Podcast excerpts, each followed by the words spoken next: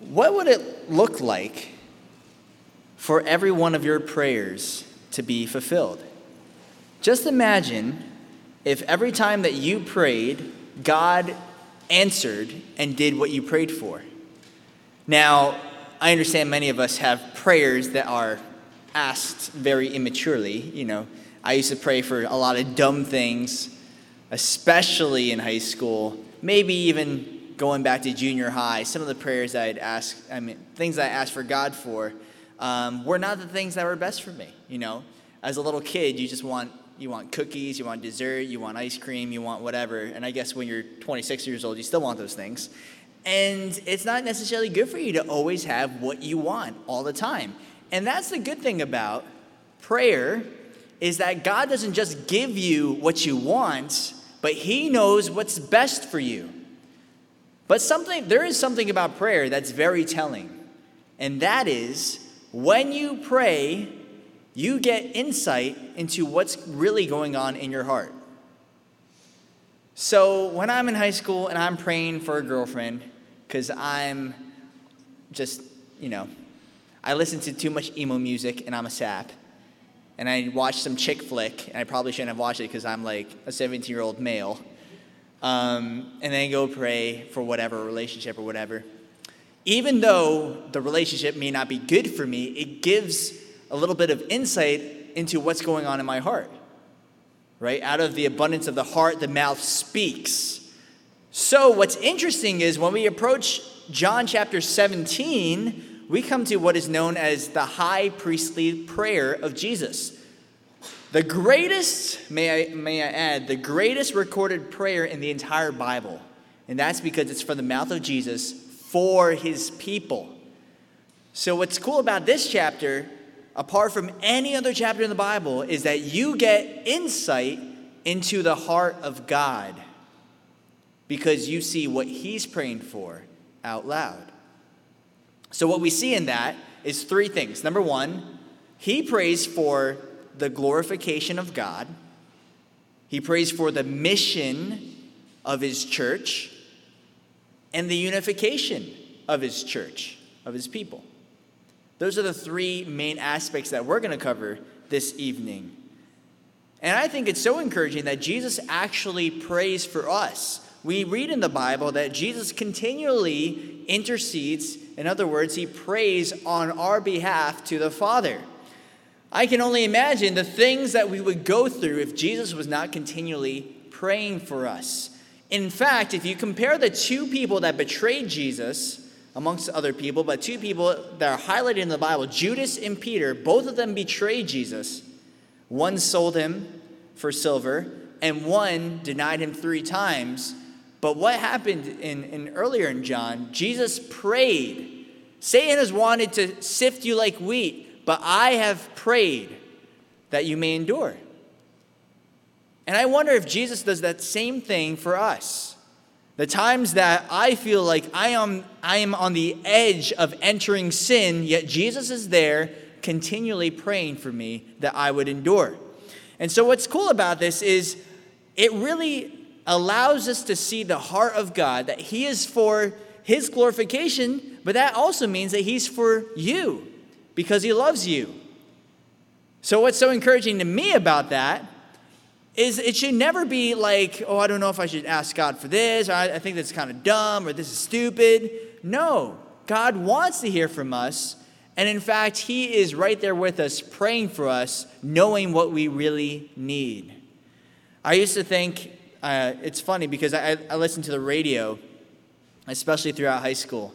And one radio station uh, was talking about God for whatever reason, but they're not a Christian station.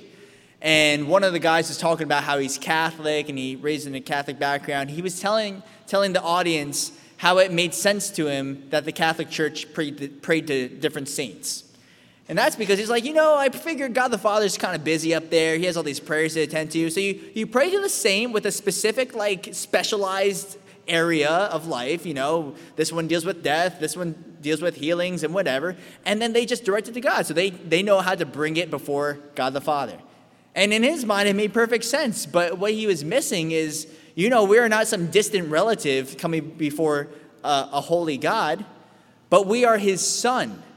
We are adopted as his, his children, his, bro, uh, his adopted sons and daughters.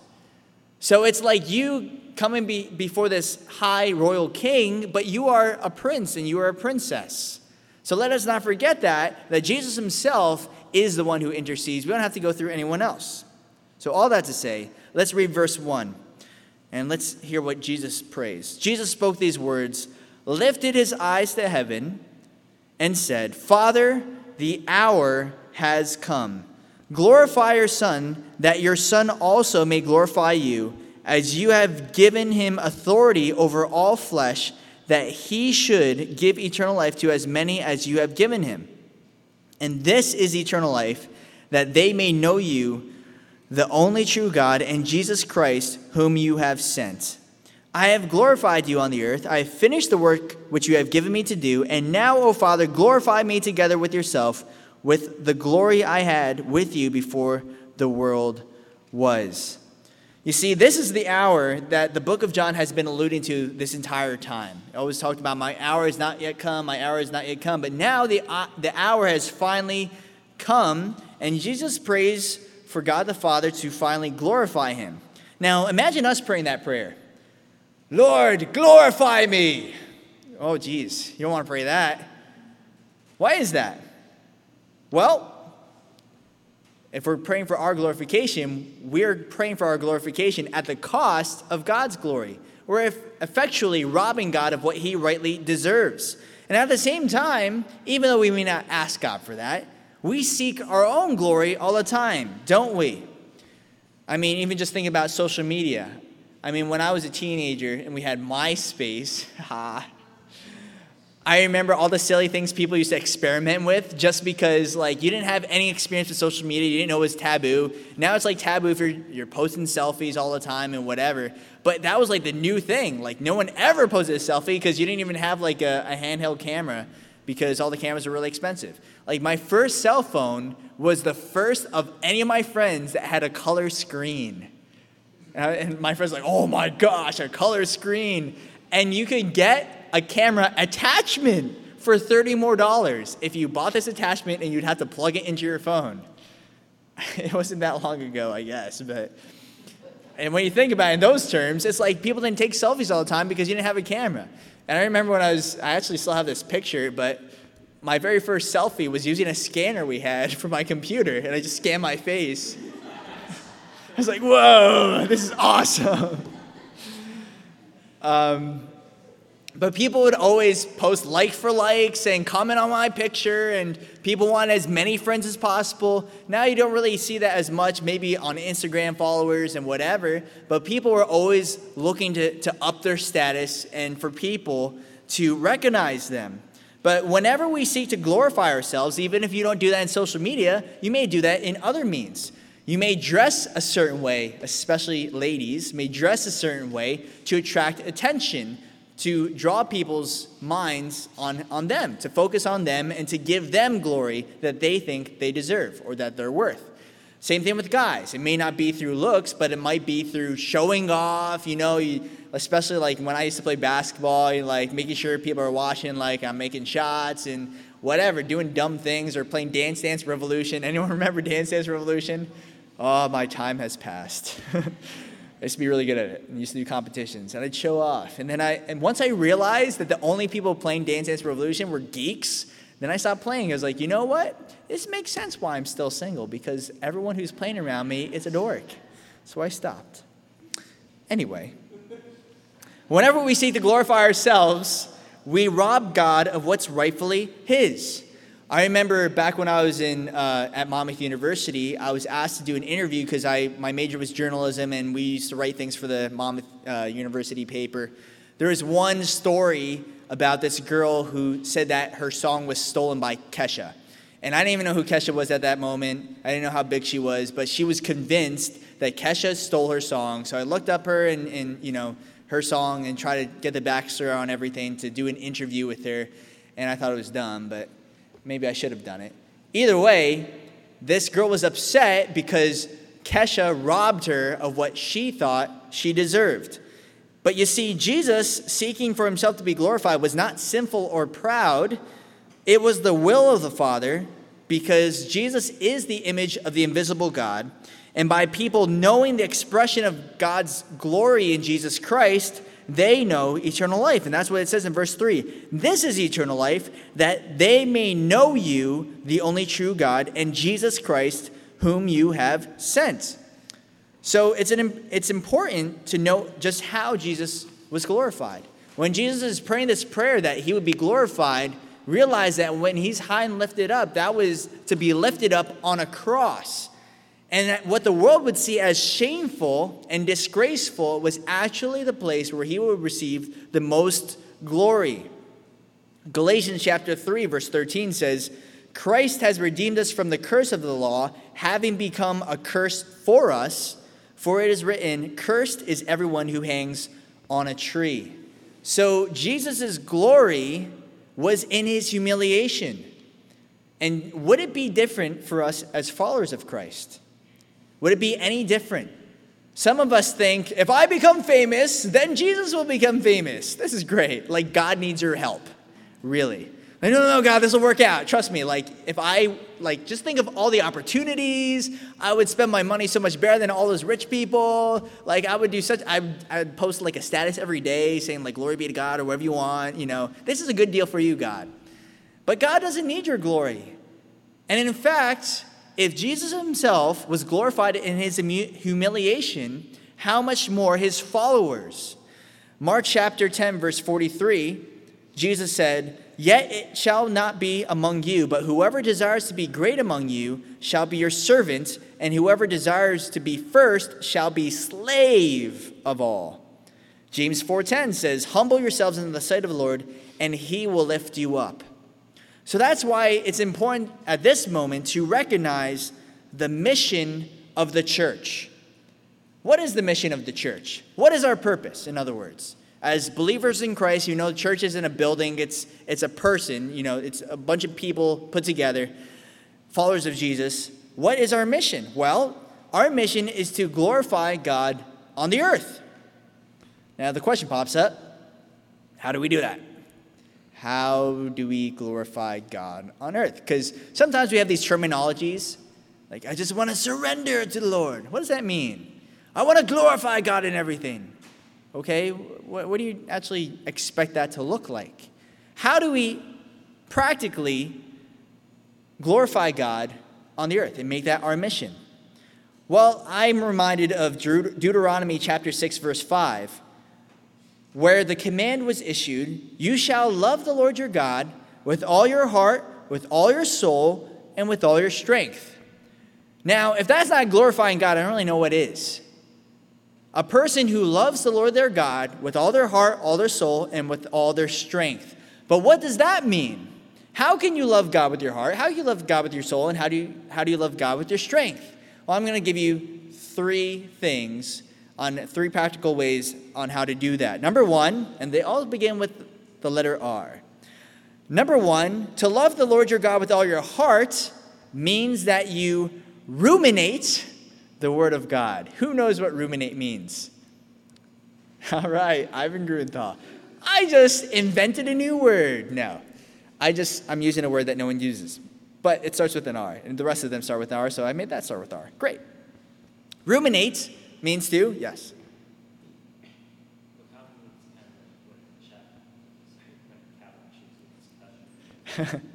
Evan says it's like when a chow chews its cud. Yes.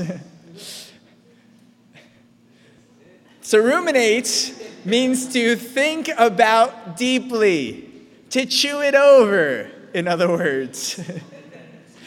yes. So to love the Lord your God means to allow God's word to be so rooted inside of your heart that you're thinking about it deeply. And that's what it says in Colossians chapter 3 verse 16. Let the word of Christ dwell in you richly in all wisdom, teaching and admonishing one another in psalms and hymns and spiritual songs, singing with grace in your hearts to the Lord. So, when the word of God is in your heart, that's how you can love the Lord your God with all your heart. I mean, that's what the, the sole focus and your passion is the Word of God. That means memorizing Scripture. That means being in the Word daily. That means doing your devotions. That means letting God be the focus of everything that you do. Uh, some of the best times, just honestly, that I've ever experienced in my life with the Lord have been times that I woke up before anyone else. I either went to the beach, went to the desert, or I went to the mountains. I'm not making that up. I've done all three of those things beach, desert, mountains a solitude place. And when you turn 17, maybe like you should ask your parents, but like, don't just drive to the desert. Mom, Alan said to go to the desert by myself. Here I go. No, ask your parents. Go somewhere alone, even if it's your backyard, before anyone else is awake. No distractions. And then just seek the Lord. Take an hour and just say, Lord, what do you want with my life? How would you like me to glorify you? Those have been the, the sweetest times. Like I shared this not too long ago, but when I went all the way to the mountains where I usually go rock climbing, I didn't bring any pads or anything, hiked by myself, and it was like, it was only me for like a mile in any direction. I was on top of a mountain doing my daily devotions and just reading out loud the Word of God. And it would like echo out there, and no one else was there, so I wasn't like, you know, weirded out. But it was just such, such a sweet time. And if you're missing out on that, you're missing out on one of the most life giving things that you'll experience in this lifetime. Secondly, so to love the Lord your God with all your soul means that you remember that you're a visitor. So, firstly, ruminate the Word of God in your heart. Secondly, remember that you're a visitor. That's how you love the Lord your God with all your soul. 1 Peter chapter 1 verse 17 says, "If you call on the Father who without partiality judges according to each one's work, conduct yourselves throughout the time of your stay here in fear, knowing that you are not redeemed with corruptible things like silver or gold from your aimless conduct received by tradition from your fathers, but with the precious blood of Christ uh, as of a lamb without blemish and without spot." Here's a great example that I heard a pastor Skip Heitzig share not too long ago we need to remember that our identity, our soul, is rooted in Christ Jesus, not anywhere else. And that means that our home is not on the earth, it's in heaven. So while we're here on this earth, we are just visitors. And if you're a visitor, you're not going to plan to be here very long. So the illustration was if you're at, an airport, no one is at an airport just to be at the airport. I mean, you have some nice things there. You have those little shops, you have overpriced water and soda and, and you know, popcorn that you can buy or whatever you want to get. But no one makes their home in an airport. No one goes into the bathroom and says, you know what, this is really, I'm going to start redecorating in here. I'm just going to start like, you know, putting out a carpet. I'm going to put a bed here, right under the urinal. Why don't we do that? That's because everyone understands an airport is just a place of temporary transition. You're only there for a short time and you're going to get on a plane and get out. So it should be with our lives here on this earth. Why are we getting so comfortable? Why are we concerned about our future and financial security and need to go which college we're going to and a job and a career and a family and whatever? Let the Lord worry about those things be concentrated on the fact that you are a visitor. Your identity is not here on this earth, it's, it's, it's up in heaven, in the heavenly places with Christ Jesus. So remember that you're a visitor. Thirdly, to love the Lord with all your strength means that you regard your possessions as tools. Regard your possessions as tools. So, firstly, ruminate the Word of God in your heart. Secondly, remember you're a visitor. And thirdly, regard your possessions as tools. Luke chapter 16, verse 9 says, Use your worldly resources to benefit others and make friends. Then, when your earthly possessions are gone, they will welcome you to an eternal home. Pastor Lloyd says this all the time from the pulpit. Everything you have will either be a tool or an idol. The more time you invest in things, the more you start to figure those things in the equation of your life. At first, photography was just a hobby, but the more money I'd spend doing it, the more I'd, I'd spend my free time looking up videos on how to be a better photographer or look up uh, pictures of what everyone else is doing, the more time I invest into those things, the more I started to figure maybe this is, this is what I'm meant to be. Maybe this is a career path for myself. It just happens with anything you invest your time, energy, and money in. So that's why we are to regard all of our possessions as tools, objects through which we can reach people with the gospel of Jesus Christ. And that is something that is so freeing because when you see your possessions as tools, your objects as your tools, you'll use all of your strength to take what you have and worship God with it. So now it's no longer a career, now it's just a temporary transition. You remember you're a visitor, so while you're here on this earth, I'll use this as long as I can for the glory of God. I'll use music, I'll use photography, I'll use soccer, I'll use basketball, I'll use whatever I got while I'm here to glorify God. And that's exactly how we do it. You love the Lord with all your heart, soul, and strength. And by doing those three things, you ruminate God's word in your heart, which means you're dwelling on it deeply. You remember that you're a visitor. And thirdly, you regard your possessions as tools. If you do that, you can live a detached life on this earth, knowing the mission of Christ is to be here to win souls for God. But that is not our end goal. While your mission is here to win souls, your ultimate mission is to glorify God not to evangelize. The reason why we evangelize is just because people are not glorifying God. But our end goal is not just to evangelize, because then it's just, yeah, I did my duty, I did whatever I had to do. No, but our, our mission is to make sure, our ultimate mission that is, is to make sure that God is glorified. And because people are not worshiping God, we have to go out there and show them. Pilgrim's Progress. Who, how many people have, have read Pilgrim's Progress in their lifetime? It's the, one of the most popular, popular stories in the entire world. But there's this little segment in Pilgrim's Progress talking about the enchanted ground where the two travelers, Christian and hopeful, are traveling through the enchanted ground. And they're having a conversation with each other. And one of them gets really sleepy. He says, Oh, I'm getting kind of drowsy. Maybe we should take a nap. And the other one says, No, we can't do that. We have, we have a mission. We have to go somewhere right now. But he says, But think about it. We'll be so refreshed. Like, how many of you have ever taken a power nap and you just feel amazing afterwards? I took a 20 minute power nap before I came here. I just felt so good. I needed it.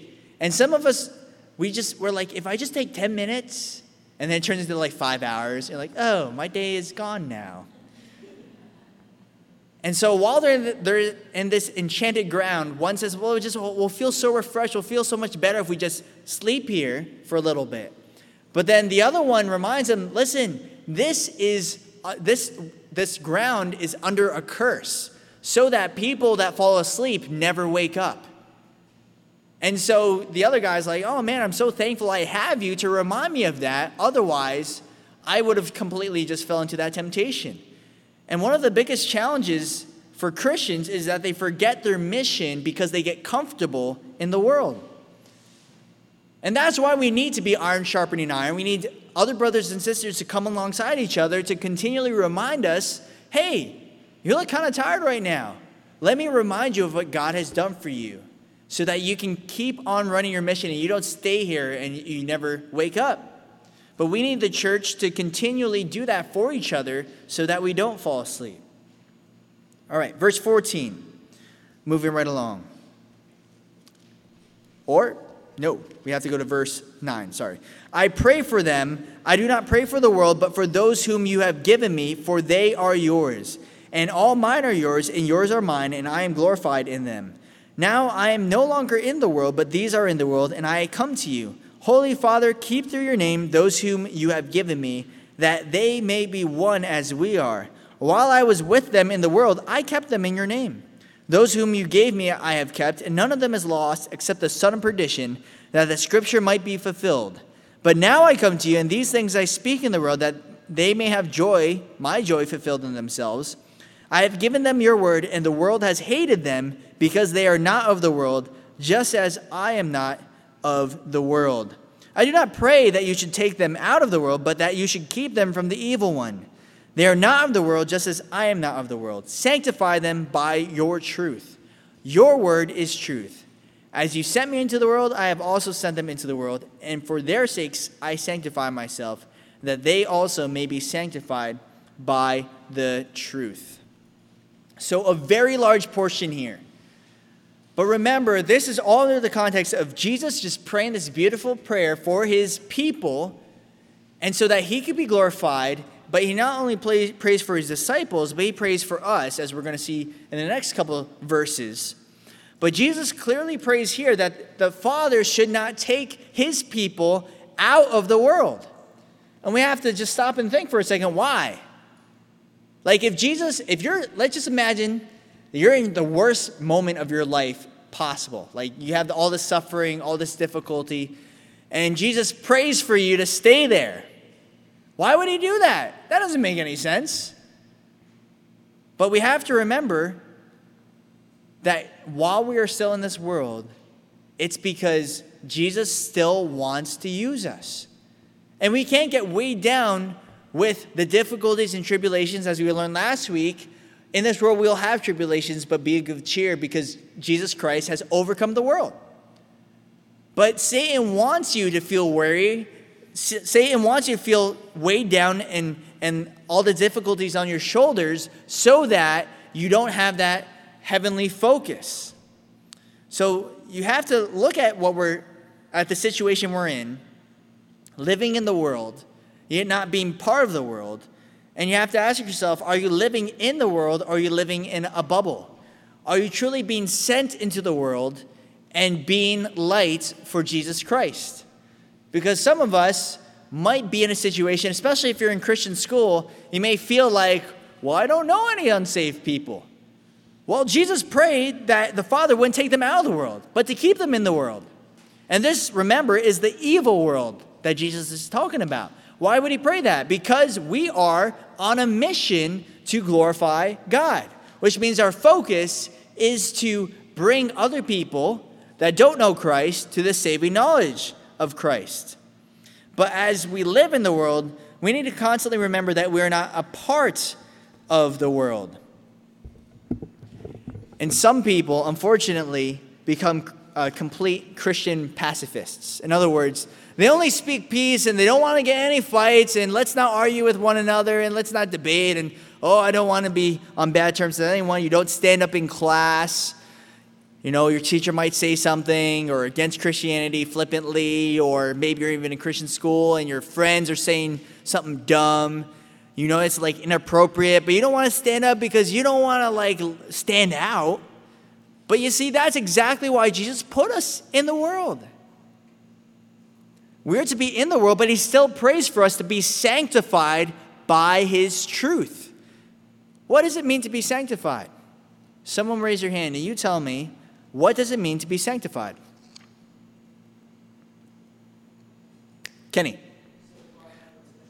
Yes set apart for a special purpose.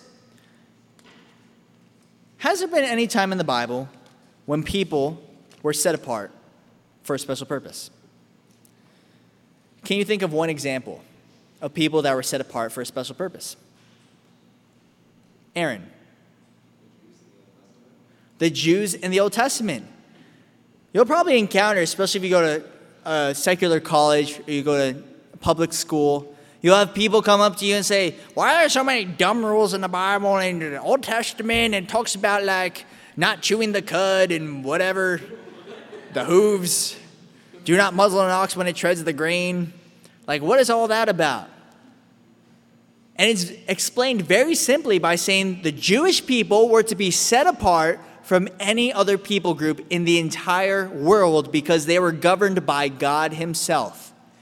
And that was to show them very distinctly, even down to the way they dressed, so that people would know these are the people that are set apart for God's special purpose. And although we're not dressing in a weird way, we're not going to wear like those I love Jesus, you know, hats. I mean, like if you want to, that's great. But we're not commanded to because we're to be sanctified in our hearts and our lives are to be set apart for that special purpose that God has for us. But let me ask you is there any part of your life that you can say, I have set this part of my life as, as a special purpose for the Lord? I have sanctified, I have set apart my morning, my evening, the middle of my day, whenever I have set apart this special part of my day to be holy and a, a special purpose before the Lord. I have set apart my social media. I will not use this for any other purpose than to glorify the Lord. Have you sanctified an area of your life? Have you sanctified your life and said that I want to be used by the Lord? You know, that's up to you. You have the choice whether or not you will be usable before the Lord. It just, just like, um, you know, the prophet Isaiah, here I am, Lord, send me. God is looking for those kinds of people that will be loyal to him. The, people, the kinds of people that are saying, Lord, I want to be used by you and I want to be holy, for you are holy. But what are some of the, the ways that we blend into the world? What are some of the ways that we lose sight of, of things and we start to look like the world? Well, it talks about in Philippians chapter 3, verse 17 Dear brothers and sisters, pattern your lives after mine and learn from those who follow our example. For I've told you before, and I, and I say it again with tears in my eyes, that there are many whose conduct shows they are really enemies of the cross of Christ, and they are headed for destruction. Their God is their appetite, they brag about shameful things, and they think only about life here on earth. But we are citizens of heaven, where the Lord Jesus Christ lives, and we are eagerly waiting for him to return as our Savior. So, three things in that, in that little passage. Number one, they're slaves to their desires. Secondly, their speech is corrupt. And thirdly, their mindset is on earth. So, this is Paul the Apostle writing this letter to a church who he says there are certain people in the church that are slaves to their desires, meaning they don't have self control. They act just like the world whether it be sexual appetites, and they do the exact same things as the world does, or whether it's, it's your speech and you brag about shameful things, you brag about girls that you're getting, or you brag about things that you've done in your life, even sinful behavior. Or thirdly, your mindset is just only on earth. You only think about this lifetime.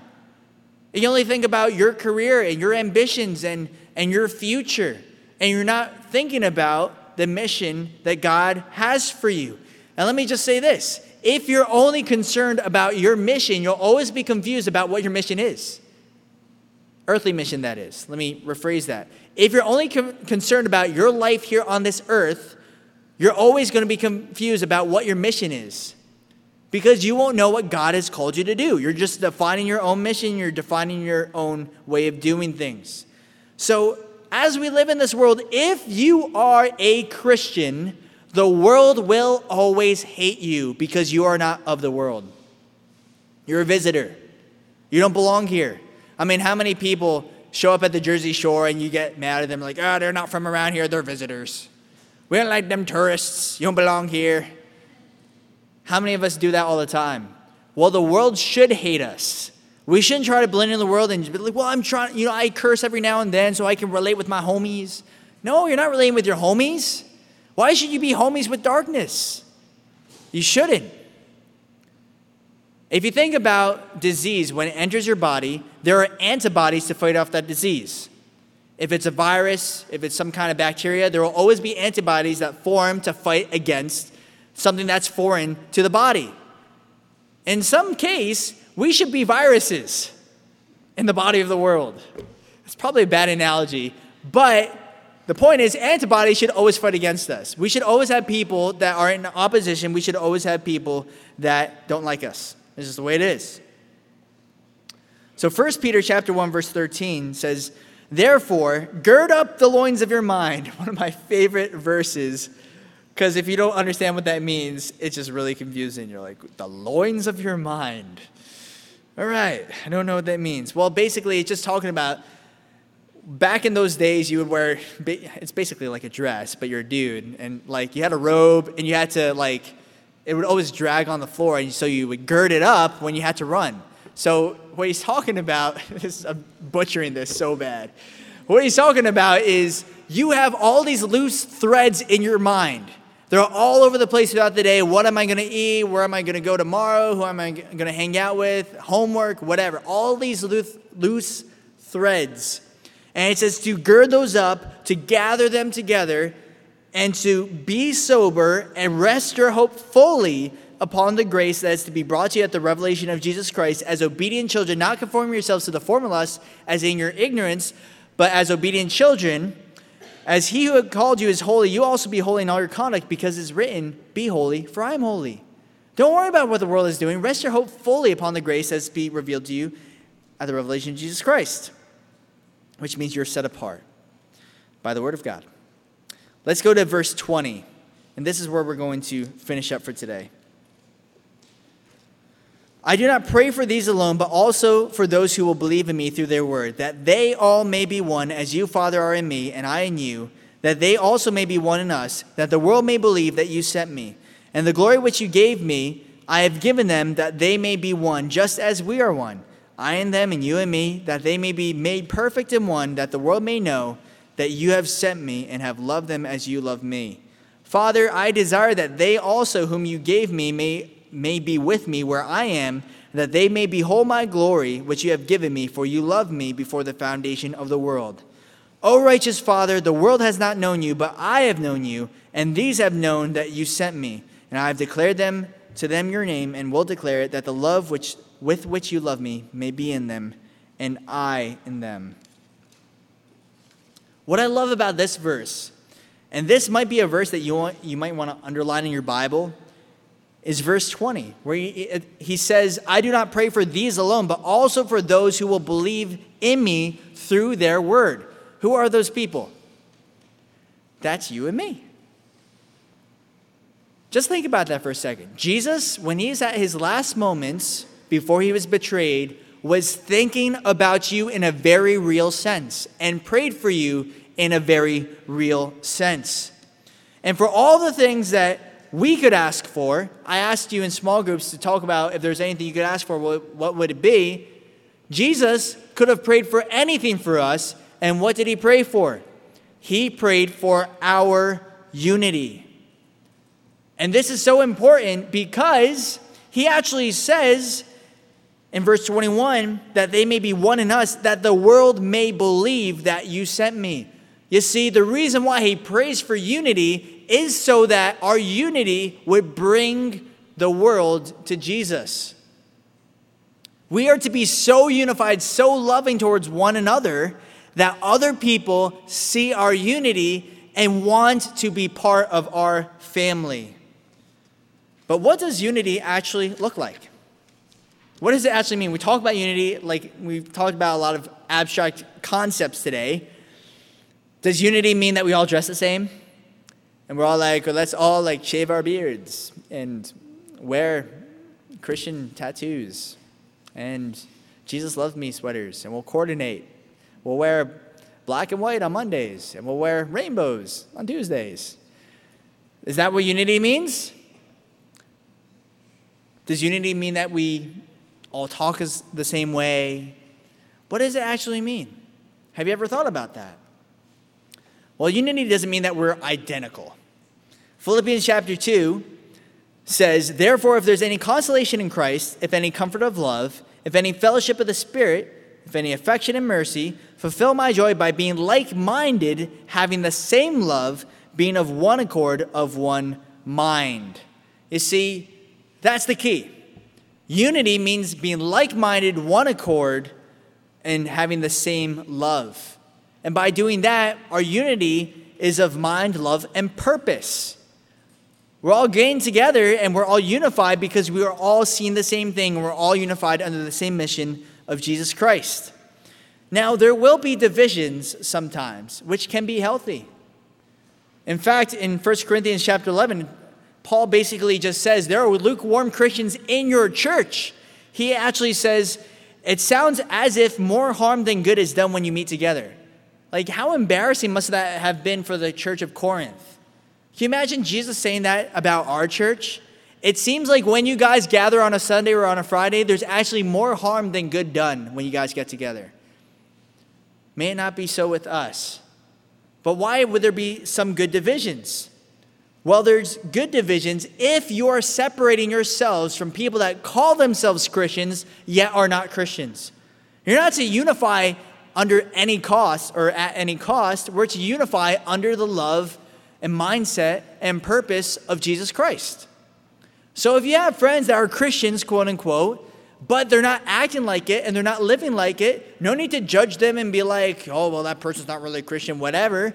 Just simply separate yourself from that person because unifying with them might cause you to fall asleep as well. If you just surround yourself with a bunch of people that are in that, that forest, and that ground, uh, that enchanted ground in Pilgrim's Progress, and you're surrounding yourselves with people that are saying, hey, let's just take a nap, then you're going to take a nap too. You need to surround yourselves with people saying, no, we have a mission, we have to go somewhere, and this place is not our home. Let us not get comfortable. Now, something else I want to bring up is the definition of cliques. Are cliques bad? And maybe you guys talked about that in your small groups. Well, actually, the definition of a clique, according to the Urban Dictionary, no, according to, just testing to see if you're awake, uh, Merriam Webster, is a clique is a small exclusive group of people. So are cliques good or bad if it's a small exclusive group of people? And I was talking about in my group because they're like, oh, it's bad. I was like, really?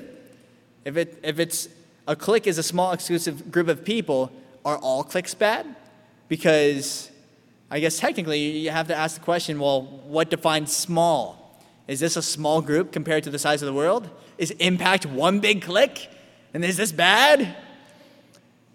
I mean, we have all kinds of different small sets of people. The Trinity, are they a clique?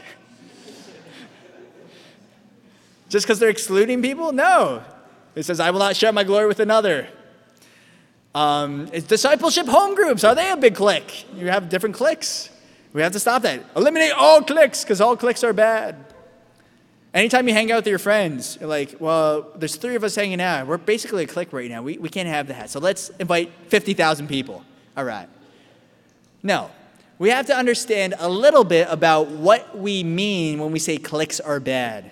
Because some people come to youth group and like, oh, the youth group's too clicky, I can't get along, or whatever. Well, some small sets of groups are good if they are set aside for a specific purpose. Like you hear Pastor Lee talk all, a lot about all the time uh, how you need a Paul, you need a Timothy. You need people older than you that will mentor you and people younger than you that you can disciple. But you need fellowship with all kinds of different people. So there'll be people that you just naturally click with better than others. And you know what? That's okay as long as the purpose of you guys getting together is so that you can carry out your ministries better with one another and the mission of God. So it's never exclusive just for the sake of being exclusive. It's exclusive so that you can carry out the mission of God better. So you all need to be a part of, in some sort, a clique, a small set of groups of people. You all need like three or four guys or girls that you just roll with that you'll go through anything with in life and you can always call at any time.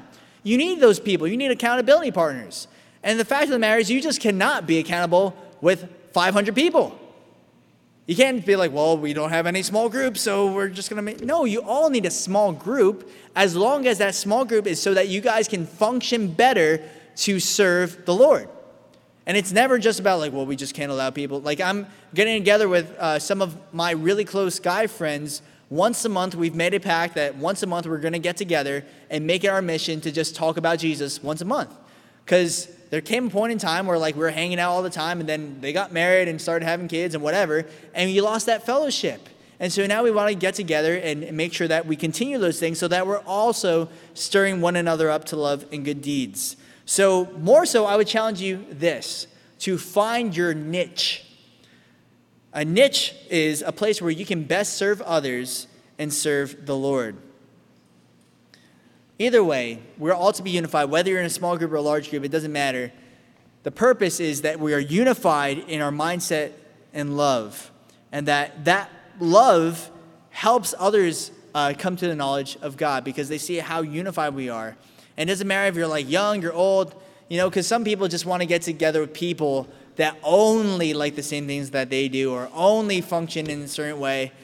And that's not healthy too. You need to be part of a, a, small group of people that like maybe all play basketball and whatever. But you also need some people that you don't necessarily know and whatever, because maybe those people might have things in common with you that you didn't know before. And they're going to challenge you and stretch you in a new way. So either way, whatever you do, don't look at cliques as you know being a deterrent be, uh, from youth group or whatever, because that's one of the things that people always say. But more so, how can I best serve the Lord? using a small set of people or a large set of people. So, in conclusion, as Jesus prayed for the, the one thing to be about us, uh, the unity about us to be, to be so evident to the world, we're to pray that same thing too, that the world believes based on what they see in the church. Just imagine what it would look like if the entire church, the entire body of Christ, worked together for the mission of God. Imagine what we could do, what we could change. If just people got sold out for Jesus and they're like, man, I just want to see God glorified on this earth, and I'm going to spend my time because I'm a visitor, uh, because I love the Word of God, and, you know, I just want to make that my mindset every single day. So, with that, all that to say, um, as we're closing out the book of John very, very shortly, we got a couple chapters left 18, 19, 20, and 21. Remember, we're going through the Word of God verse by verse, which means there will be certain passages and, and things that will challenge you and stretch you. But the purpose of coming to church is to learn more about God. And sometimes there will just be times that you're just like, I don't know what this has to do with anything. Unity? I didn't come to learn about unity. Well, maybe it's not for now. Maybe this is a message for you for next week. Or maybe you're going to go to school next week and you're going to see a lot of disunity. I don't know if that's a word, I just made it up. So sue me.